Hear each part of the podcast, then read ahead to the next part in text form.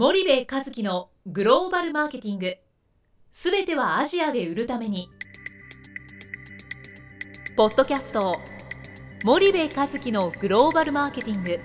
すべてはアジアで売るためには過去10年間で1000社以上の海外展開の支援を行った森部和樹がグローバルマーケティングを分かりやすく解説します。グローバルマーケティングとは世界のニーズに応えて利益を上げること。アジアで売るためにはものづくりプラスグローバルマーケティングを武器とした戦略を持たなければなりません。日本には素晴らしい企業が多く存在します。その企業とともにアジア市場を目指したい。再びジャパンアズナンバーワンと呼ばれる時代を作りたい森部一樹はそんな思いを持ちながらこの番組を皆様にお届けいたします。こんにちはナビゲーターの東太郎です。こんにちは森部和樹です。じゃあ森部さん引き続き森先生をお迎えしてますけど今回はどんな感じで、えー、ちょっと森先生にですねあの質問をしたくてですねちょっとヘビーな内容なんですけどね。はい。あのまあまあいわゆるそのコンシューマープロダクツの業界食品とか日用品 FMCG と言われる業界なんですがまあそのアジアに行けば行くほどその先進グローバル企業と言われるジャイアントの企業がいるじゃないですか、はい。欧米の。でその中で今その ASEAN だと ASEAN や中国のそういう食品や日用品の企業も力をつけてきてて、もう中には、えー財閥系のグループで何兆円という売り上げがある会社もうん。出てきてる、うん。まあ、インドフードしかり、えー、CP フードしかり、うん。でそんな中でその日本の食品日用品菓子ステーショナリーの会社がその先進グローバル企業を競合視してないというかですねそのアジア新興国のマーケットであくまで中間層のボリュームゾーンを取ってなんぼなのに、うんそこにこう正面から当たろうとしないいやこれ別に当たることがいい悪いっていうことではなくてですねなんか少しこうたちはいいものなのでこの上の層を狙うんだと。うん。中間層では先進グローバルの大手とはどうせ勝てないし、うんうん。戦わないはいいい。意識がすごくある気がしてまして、まあ、気というかですね、あるんですね、うん直接そう皆さんおっしゃるので、うなんですかね、うん。どうなんですかねって思われですけど、まあ3つの要素があると思うんですがえ。あ一つはあの特にその FMCG の場合は昔のポーターでいうドメスティック企業に、まあ、属してたと。本来はその食品ジャイアンツができるようにあのグローバルに行ってもよかったんですが日本の市場が大きかったので、えー日本市場向けのものを作っていくというドメスティックな企業だったと。もうこれはあの食品なんかその典型だと思うんですね。でそれが一つあるということで。それから2つ目はその、えー欧米に対して、えーグローバル化していく国際化していくというプロセスを戦後ずっと取ってきたと。でこれでまあ80年代までは成功したわけですね。いいものを安く作ると。改善をしていいものを作っていくということができた。ところがこの90年代のグローバル化時代それからリーマンショック以降、えーさあ途上国に出なさいという話になった時にそのビジネスのやり方が実はルールが違うわけですね先進国とは。でそこに日本企業はうまく対応できなかったと。欧米企業はこれが大体もう100年以上その途上国で、えービジネスやってるわけですね。その経験値の差っていうのはすごく大きかったと思うんですよそれから3つ目は、えー日本企業はですね現地化ということに非常に強調するんですね、まあ、マスコミもそれを煽るんですが、えー例えばインドネシアに出ていけばインドネシアと日本は違うと。でさあインドネシアの特に食品なんかは文化拘束的ですからあ向こうの文化食習慣によって味も変わるパッケージも変わると。で、えーさあどうしましょう。で日本のものを持っていったらでも価格高くなるし売れないねってこう苦労するわけですと欧米企業の場合は基本的に標準化がベースなんですね。これを世界のこのマーケットのどこに売れるか。というふうに考えたわけですね。で横串をバッと刺してインドネシアのこうボリュームゾーンと中東だって売れるじゃん。ラテンアメリカでも売れるじゃん。アフリカでも売れるじゃん。じゃあここにある程度標準化したものをどんどん出していってで例えばまずはいいぞとかねあのそういったネスレは素晴らしいというようなものをその広告塔ですり込んでいって自分たちの売りたいものを売る。こういう戦略を立てられる。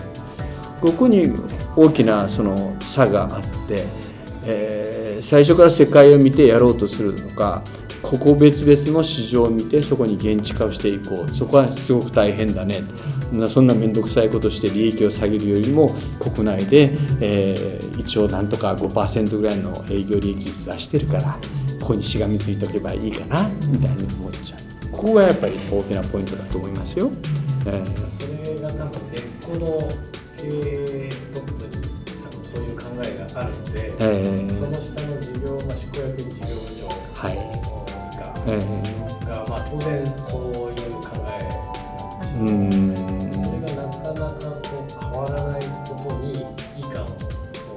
なんですよ、ね。うん、そのむしろそんなその要は先進企業でもスーパーグローバルでありスーパーローカルだから、まあ、標準化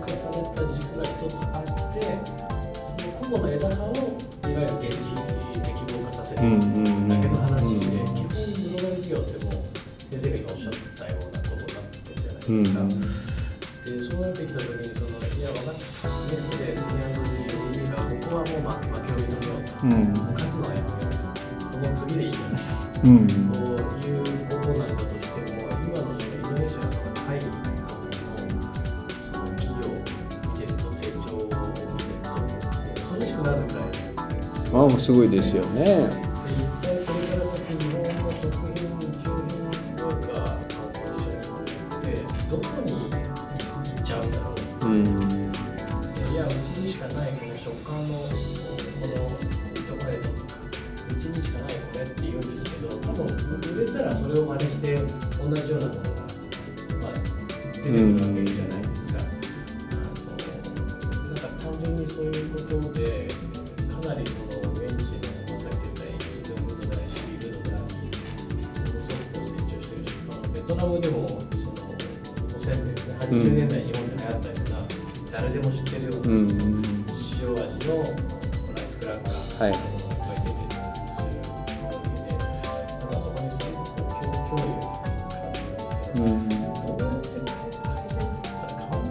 いいやあの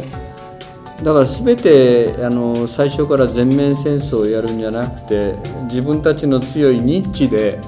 あの勝つということはやっぱり必要だと思うんですね。だから例えばベトナムで亀田製菓がそのそういうおせんべいでやっていくと。森永製菓は配中でまずとにかく取っていくぞみたいな。あのグリコはポッキーで頑張りましょうみたいなね。あのその特定カテゴリーでやっぱりナンバーワンになっていって、まあ、それを広げていくということが必要だと思うんですよね。だからあのいきなりこう全面戦争をやると当然資本力だとかそういうマーケティング投資の規模が違うというのはもうこれはいくら理想論言っても現実にそれが違うんだから仕方がないと。でも勝てるカテゴリーはあると。でそこをやっぱり見抜いていってしかもグローバルな視野で、えー、これがフィリピンだけだとベトナムだけでそのどうするかっていうんじゃなくてこのやっぱり例えば東南アジア市場でどうするかとかもっと広く世界の中を見てラテンアメリカやアフリカも見て考えていくかとか。で最近のその調査によってもえー、東南アジアでビジネスをやってる多国籍企業日系だけじゃないですよ。欧米も含めて。これの大体7割は東南アジアを全体を睨んでその製品開発とかやっているっていうわけですよ。だから日本のようにこう現地化現地化っていうことを強調するやり方とはやっぱり根本的に違うわけですよね。だからそこのところを理解していかないとなんかどうしてもそれはフィリピンの例えばあるお菓子のあるカテゴリーだったら市場規模が小さいからあじゃあ日本からの輸入品でトップ層だけをで細々でできますかっていう話になっちゃう。でもフィリピンインドネシアベトナムラオスカンボジアミャンマーねえー、あるいはマレーシアのちょっと下の層ぐらいでだいたい1人のあたりの GDP が1500から2000ぐらいを狙うとしたらそこ十分なマーケットがあるわけですよそこ向けのものを考えていくと。そういう発想をやっぱりマーケッターが持つ必要があると思うんですよ、え韓国に見ちゃダメえーそうですねはい。リージョンでこう見るようなリージョンでは一応横串を刺すみたいなそういう動きは本当に出てきますまあでもリージョナルヘッドクォーターの役割っていうのは基本的にこう人材の流動とかねサポートとかね。それでそうそうそう。本当にそこがこう意思決定権を持ってその製品の調達から販売生産その全部そこで完結してやれてるかっていうのは非常に少ないんですよね、まあ、そういう方向に今動こうとはしてるけどもやっぱり本社がこうカチッと統括してって、まあ、スタッフ的な役割をしてるリージョナルヘッドクォーターが圧倒的に多いわけですよ。うんでもやっぱそれではね意思決定のスピードとかなんとかでももう遅いでしょうね。え特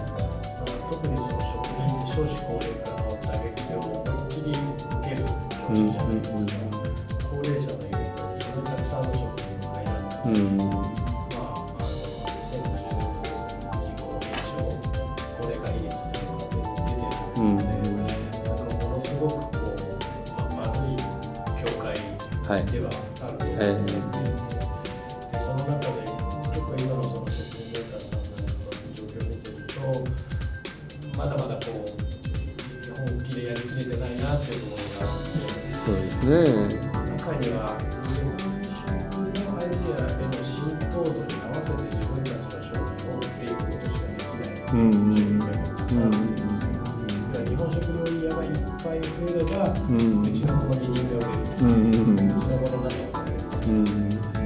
でもそのレベルだと、もうあくまで日本食っていうもののマーケットのそのエクスパンションに合わせて自分たちの売り上げがそうですね。えええで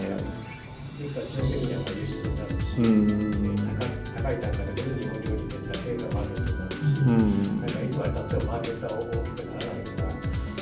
いうん。ですかね、先生があの、まあ、あの本で書いてる、うん。いわゆる輸出マーケティング、うん。延長線上止まりのはいビジネスで、いつまでたってもグローバルマーケティングのステージに行かないっていう。うん。なん。かこう腹になさってる感じで、なん。かこういう会社を応援したいなっていう気がする。そうですね。あのご承知のようにその味の素とかヤクルトとかキッコーマンは先駆的にやっぱりそれをやってきたわけですよね。だから日本企業はできないわけではなくてやっぱり本当にそこに入り込んで今みたいなグローバルな視野を持ってやっていけば、まあ、キッコーマンだったらシンガポールのそのものでアジアに売っていくとかですね。そういうことやってるし味の素だとタイのビジネスモデルを東南アジアに広げていく。そのチャンネルの作り方とか営業のやり方とか製品開発のやり方っていうのをこうやっていくと。で、まあ、ヤクルトはもう国内と海外もう本当に基本的には変わらずヤクルトレディを使いながらこうやっていくというビジネスモデルですけど。あのそこに徹底してやっていくと。で絶対に撤退はしないと。今まで唯一撤退したのはアルゼンチンの反射ぐらいなもんですね。アルゼンチンのテイクで。あとは工場を出して儲かってない10年以上利益が出てない国もいくらもあるんだけどヤクルトはもう一旦進出したら絶対に撤退しないっていう方針を持ってるんです。ここまでやっぱりトップがねあるいはその会社の、えー DNA としてそれがこう徹底してやってると。やっぱそこのやっぱり差があるから、うん、まだ出てない企業もいいものを持ってる製品持ってるし。あの今回僕もあの実はアジア5カ国の調査をやってみたんですけども、えー日本の例えばあの和食に対する愛好は非常に高いんですよ。でもやっぱりどうしても食品はローカルテイストでローカル製品が好まれるで企業ブランドになると途端に日本はどんと下がるわけですね。で欧米が立ってくるわけですよ。だから日本はいい日本の食は素晴らしい。でも日本のブランドはというとない、うん、今でもこれはある意味ここまではチャンスです。ここれがもうあと5年経ったらこの日本はいいっていうのは消えていきますよ。ああ。20年代に比べたらプレゼンスはだいぶ下がってます、下がってます。無条件で最高にいいではなくなってます。なくなってます。はい。いいっていう。もう化粧品は韓国が全部5カ国トップでした。うん。ええ。ええ。こうなるとね韓国ドラマがやっぱ出てますしね。この2位はフランスロレアルとかそれがあります。からアメリカが来てまあ日本が3位か4位かっていうところで来てるんですもう化粧品はもう現実アジアでは韓国ナンバーワンですよ、はいいやお菓子なんかもね、せんべいとのワンワンでも食べた、なんかあ味変わんないんですよね。うん油が悪いとかお米が悪いとかいろいろあるんでしょうけど、うんでもせんべいじゃないですか。それから3袋ぐらい食ったら胃もたれするとかしないとかってあると思うんですけどね。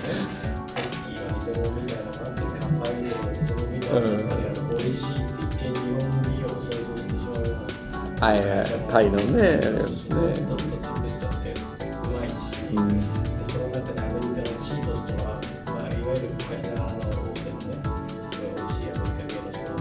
は、い、なんか、いや、日本人はやっぱカールのチーズ味でしょみたいなこと思うわけですよ。いやチャンスありますよ。今からえあのまた我々もそういうお手伝いをしなければいけないとは思ってますけどね。ぜひそれはスパイダーの方もそれはやってください。あの今がチャンスだし今やらなければもう本当に手遅れになるという今時期だと思います、えはい、はい、じゃあ、森先生ありがとうございました。はい。どうも。ありがとうございました。本日のポッドキャストはいかがでしたか？番組では森部和樹への質問をお待ちしております。ご質問は podcast アットマーク spydergrp.com ポッドキャストアットマークスパイダー grp .com までお申し込みください。たくさんのご質問をお待ちしております。それではまた次回お目にかかりましょう。